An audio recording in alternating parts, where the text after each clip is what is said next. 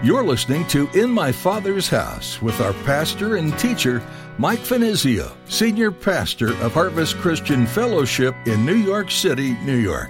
In my Father's house, there's a place for me. In my Father's house, where I long to be. Oh, my heart will not be troubled. Remember what you said. You'll return that I might live in my Father's house. Not only is it possible to sin, but the truth of the matter is, everyone does. I mean, think about it. All of the heroes of the Bible, Old and New Testament alike, fell into sin. For example, Abraham, Jacob, Moses, David. In the book of Romans, in chapter 3, here's quite an indictment against mankind. In Romans chapter 3, in verses 10 to 12, as it is written, there's none righteous, no, not one. The Bible says that Noah found favor in God's eyes, and so God chose to save Noah and his family from the impending flood. But shortly after mankind is preserved through Noah's family, Scripture shows us the failures of this remnant. Today, Pastor Mike teaches on this portion of the Bible to remind us that we are all fallen and not one of us is above sin. The Bible speaks about Noah as a righteous man, yet he still failed in his old age. But the good news is that there is one who is faultless Jesus Christ. Now, here's Pastor Mike in the book of Genesis, chapter 9, as he begins his message All Fall Short.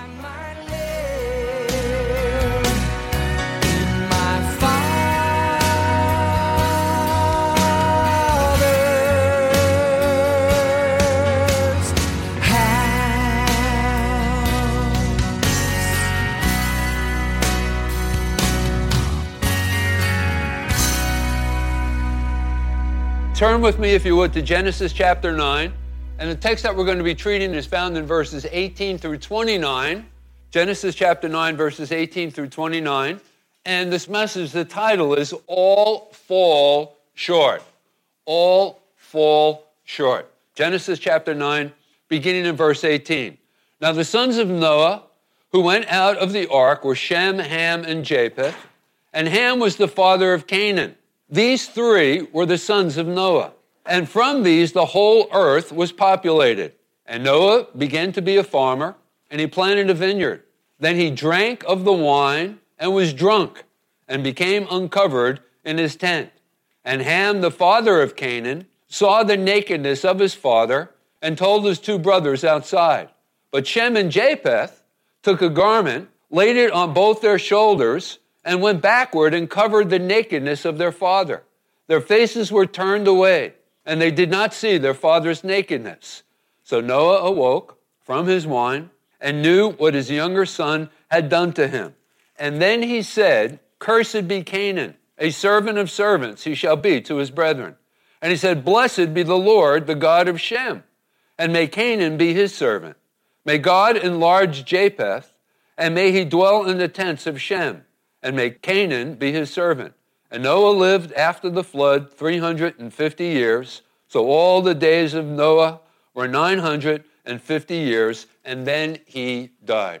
Okay, so picking up where we left off last time, Noah and his family have just emerged into a world from which the ungodly had been removed by God's terrible judgment, that is, the flood.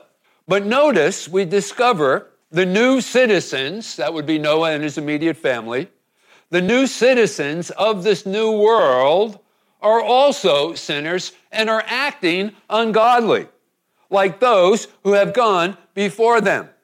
You see, the evil that was in the world, which brought forth God's judgment upon it, was on that ark and in the hearts of Noah and his family as well.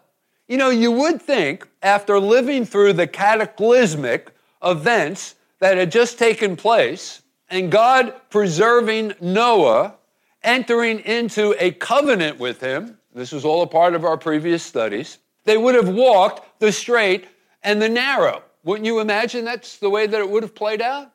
But nevertheless, it did not. But can you relate to this? You know, how many times has God done something really great for us and we've escaped the judgment of God and rather than being judged, God has dealt with us in mercy and forgiveness. He's patient and long suffering and you think that would, you know, cause us to want to serve him even more completely, only to find that we don't, right? We could probably all relate to this. I don't even know if we could fault Noah for what is being described for us here in this text of Scripture. So here's Noah, drunk, he's naked, which led to the sin of his son Ham. And I'll explain all of this and what this represents in just a moment. You know, it just reminds me of that text of Scripture recorded us in the book of Jeremiah in chapter 17 and verse 9. The heart is deceitful above all things and desperately wicked. Who can know it? And we need to remember that. Remember that. Our heart is deceitfully wicked above all things. You know, we think we got it wired and, you know, we would never disobey the Lord. And, and what do you know? An opportunity arises for temptation and sin, and then we gravitate towards it. Not only gravitate towards it, at times we run towards it. Now, this last section of Genesis chapter 9 can be divided into three parts. So if you're taking notes, you might want to write this down.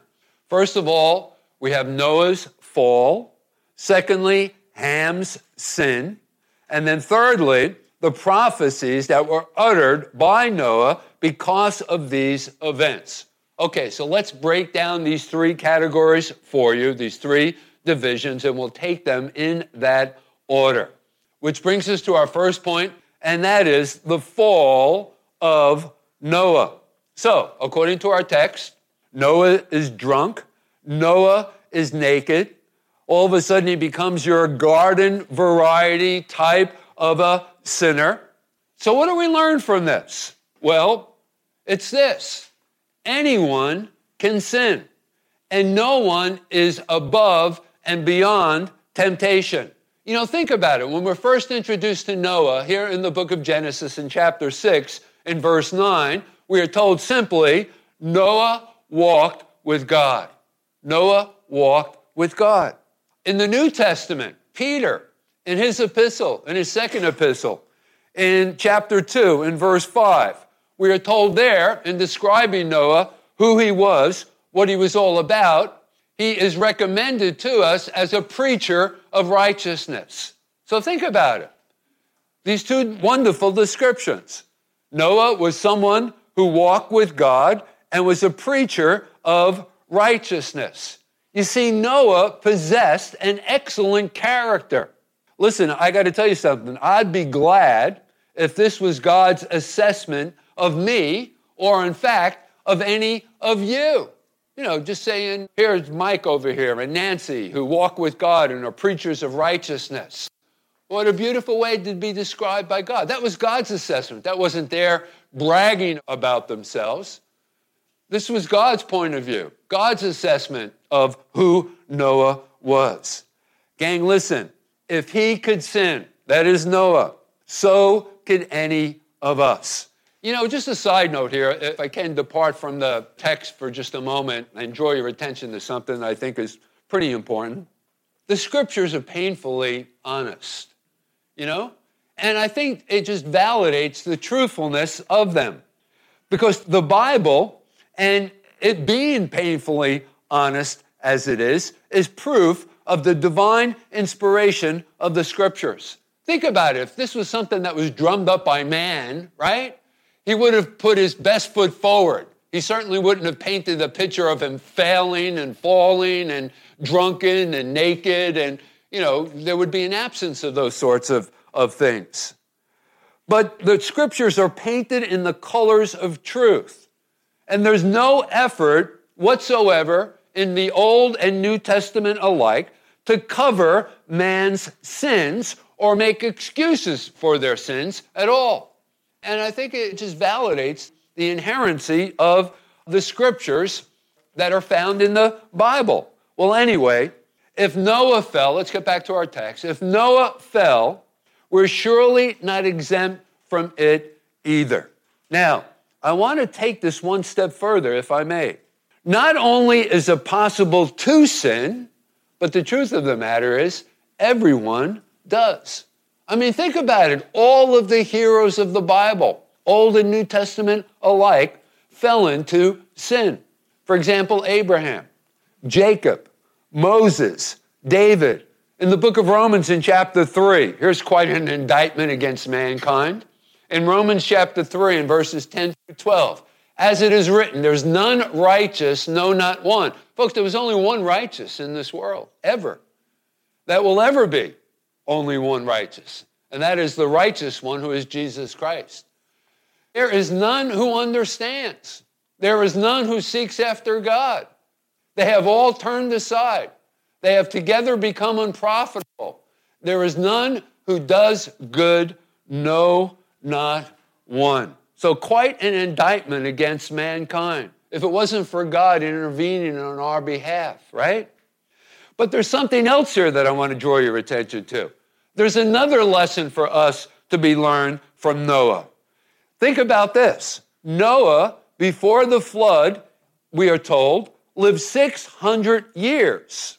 And in his life, in his youth, he was absolutely blameless.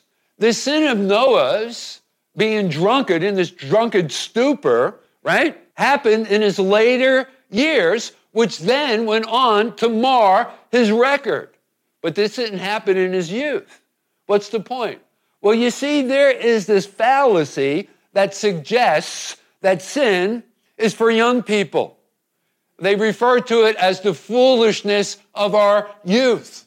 Hey, listen, that's not so. It doesn't necessarily have to be so. You know, I've, not, I've known some young people who are just on fire for Christ, man. And they don't go move from the left or the right. They, they're right on that straight and narrow and they stay on that course. And God bless them.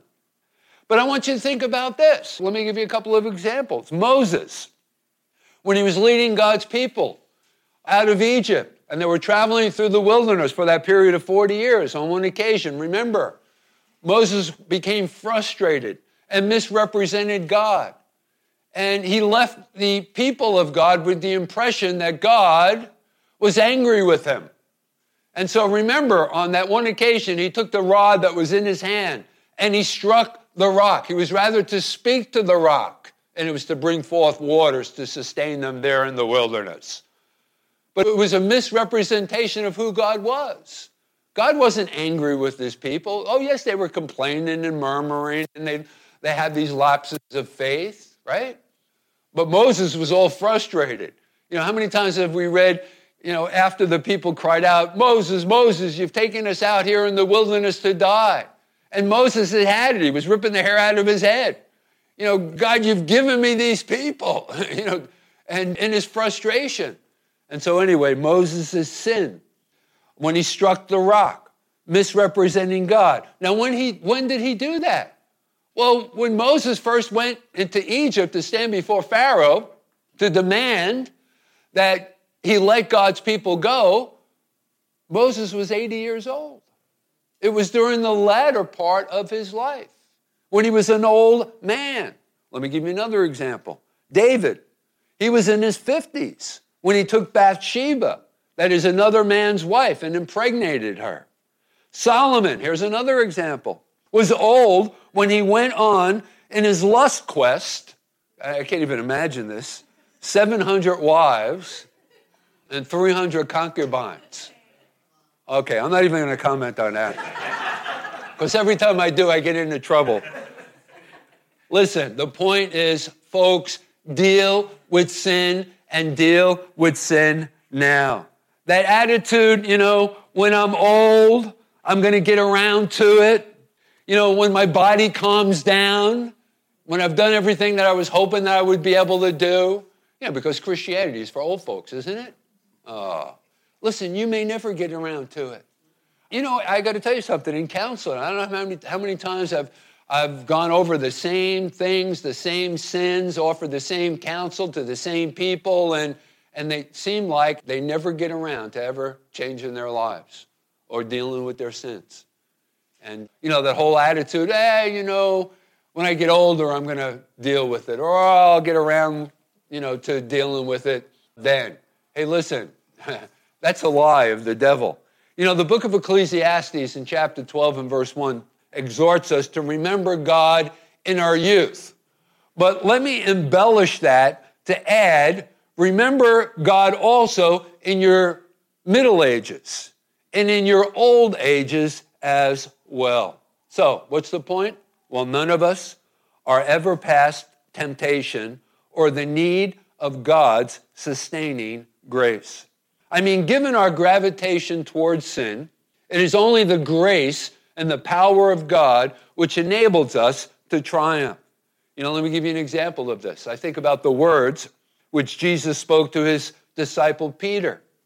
And remember now, Peter, in this discussion that he had with the Lord, had been walking with Jesus for over a period of three years. He was one of Christ's first disciples.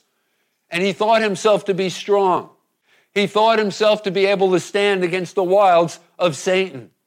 And on one occasion, remember when Jesus was preparing his disciples for his leaving them, he spoke about a time when they would all deny him and that they would be ashamed of him, that they would be offended because of him. And how did Peter respond? He said, maybe these lightweights, you know, will be offended, but I will never be offended. And so, you know, you read that and you think to yourself, you would never catch Peter doing what Noah did here in our text of scripture that we're treating, right? But then again, I, you know, on another occasion, and this kind of blew me away the first time I, I read it. It's recorded for us in Luke's Gospel in chapter 22 and verse 31.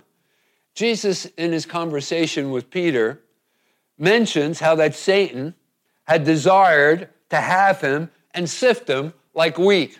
Oh, great. Great news. Boy, that just made Peter's day, I'm sure, you know? And listen, let me tell you something. What the devil wanted to do to Peter is absolutely the same thing that he wants to do to you. That is, if you're making a difference in bringing about and establishing God's kingdom. If you're not a threat to his kingdom, well, then he'll let you just play at being a Christian. You know, you can go to church and you can stand during the appropriate time, lift up your hands and sing your favorite songs throw a couple of dollars in the offering plate, you know, and just basically you're a Sunday morning kind of a Christian. But when you get serious about your walk and your relationship with the Lord and are committed to striking a blow against the kingdom of darkness, the kingdom of Satan, let me tell you something. He wants to get to you, and he wants to sift you like wheat. You can be sure of that. So, how did Peter, how did he respond to all of this? But the idea here is that if Jesus, and then he goes on here in his conversation, he says, okay, Satan wants, desires you and wants to sift you like wheat, but Peter, here's the good news. Peter, I've prayed. I wonder how many times when we weren't even aware of it, that Satan had focused in on you, zeroed in on you, right? And wanted to sift you like wheat. And then our great mediator, right? Christ, prayed for you. And I believe that he prays for us. I believe that he prays for Rick and Mina. I believe that he prays for Cameron and, and Patty, and my wife, and Diane, and myself, and my children. I believe that. I believe that he intervenes for us in, in prayer. And listen, if he didn't intervene for us in prayer, if he didn't intervene for Peter in prayer, Peter would have been toast. Peter would have been a spiritual derelict if Jesus hadn't strengthened him. Peter would have become nothing better than a castaway.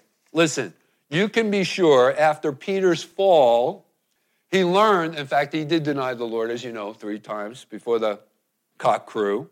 You can be sure after Peter's fall, he learned that it was so important to stay close to Jesus and depend upon him, to depend upon the power of Jesus, to depend upon the strength of Jesus. Listen, gang, even in our best condition, we cannot meet Satan. But in our weak and debilitated state, sinning far more than we live victoriously, we are able to conquer him. That is the devil. Why? Because Jesus has given us the victory. Folks, listen Noah fell, and so can you. So, what's the answer? Stay close to Jesus. It doesn't matter if you're young, middle aged, or old, it can happen to the best of us. So, here's the counsel stay close to Jesus. Now, that brings us to our second point, and that is the curse of Canaan. Now, let's go back to our text, verses 22 and 23. And I got to tell you something, this is very controversial, what I'm about to share with you. And uh, there's been a lot of speculation as it relates to actually what's going on here. And I'm just going to do the best that I can possibly do and offer a couple of suggestions. I don't want to be dogmatic about it. But I actually think that I have the Spirit. And I think I have the correct interpretation of what's going on here. I'm just going to offer it to you and, and you draw your own conclusions. But in verses 22 and 23, and Ham, the father of Canaan, saw the nakedness of his father and told his two brothers outside. So he became aware of Noah in his drunken condition.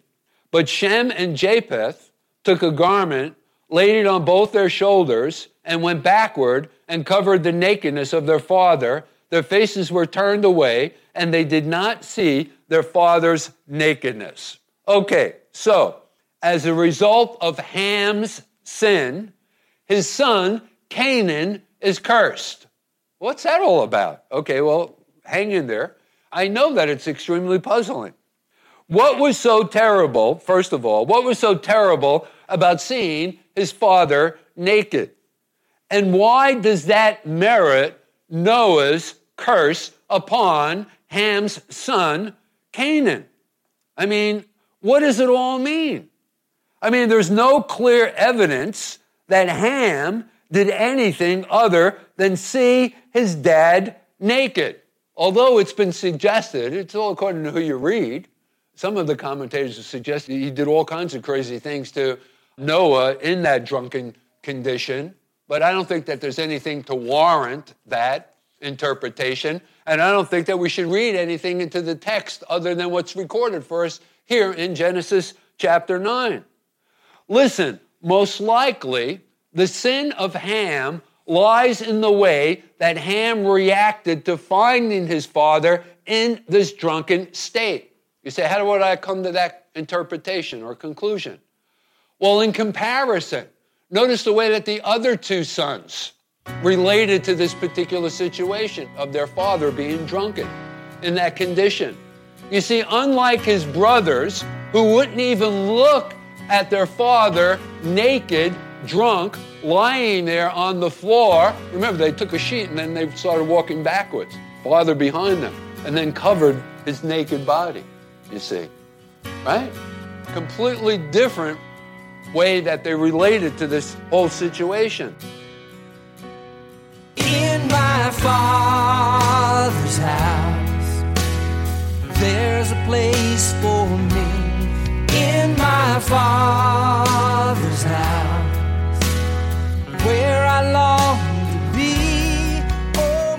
When something gets close to an ending, we naturally turn our attention to the beginning.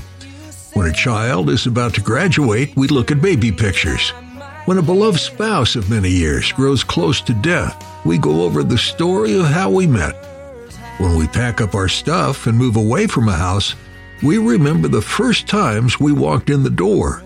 And as we draw close to the end of days, it seems only fitting to return to in the beginning.